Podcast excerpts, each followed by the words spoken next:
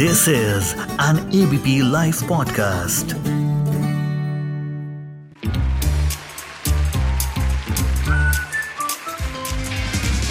Ladies and gentlemen, the unknown movie review. Hello guys you are listening to the unknown movie review और मैं हूँ आपका host सार्थक कपूर तो भैया ये चीनी वायरस तो निकलने का नाम ही नहीं ले रहा बस गया है जैसे ही लगा कि अब थिएटर्स में चहल पहल फिर बढ़ेगी, चैन से बिना डरे पिक्चर देखने जाएँगे। तभी फिर से ठीक अप्रेजल के टाइम इसने फिर रंग दिखाने शुरू कर दिए।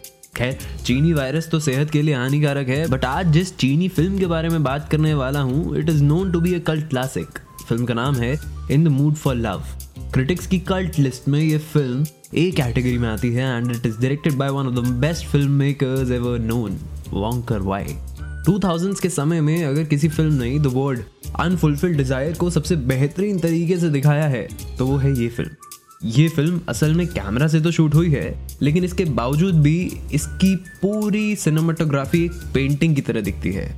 इसका हर फ्रेम हर विजुअल इतना खूबसूरत है. ये लव स्टोरी अलग है. वो बडिंग अनएक्सपेक्टेड फीलिंग अलग है. वो भी ये जानते हुए कि ये कभी एक फ़िज़िकल स्टेट तक नहीं पहुँच सकती. अब बात करते हैं प्रेमाइज की. 1962 हांगकांग है और चाओ मोवान और Su Li Zhen.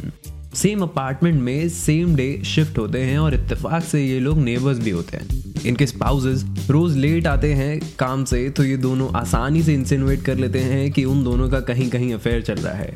इनफैक्ट ये लोग एक दूसरे के साथ कभी लॉबी में टकरा जाते हैं तो कभी बाहर सड़कों पर।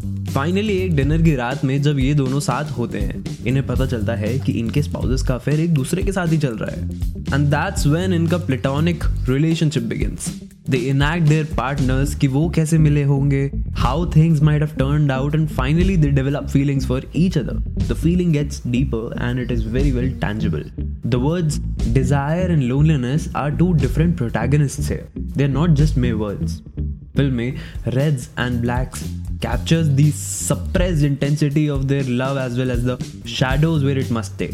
Christopher Doyle and Mark Lee Ping Bin as cinematographers create the most beautiful and colorful world of dark secrets.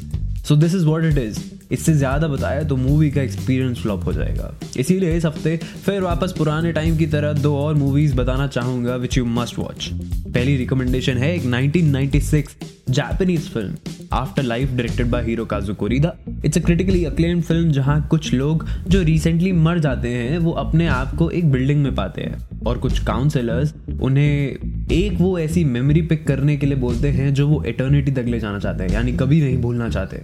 तो पूरा स्टाफ एक शॉर्ट फ़िल्म बनाता है on those memories representing each one and the film makes up a collage of thoughtful cinematic moments concept अलग है और film भी बेहद खूबसूरत है।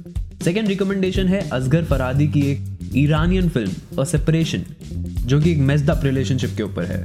Nader bank employee refuse to leave Tehran his wife Simin sues him for divorce ये सोचते हुए कि शायद वो और उनकी बेटी एक बेहतर ज़िंदगी जी पाए अब्रॉड अब नादर के फादर को एल्जाइमर्स है और वो एक केयर टेकर रख लेते हैं Razieh. A married woman whose she'd hides a pregnancy one day after becoming angry with Razieh, Nader shoves and she has a miscarriage leading Razieh's husband to take Nader to court तो इसी के साथ, आज के लिए बस इतना ही।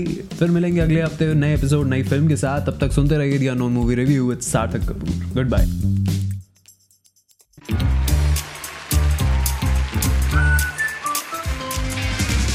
Ladies and gentlemen, the unknown movie review.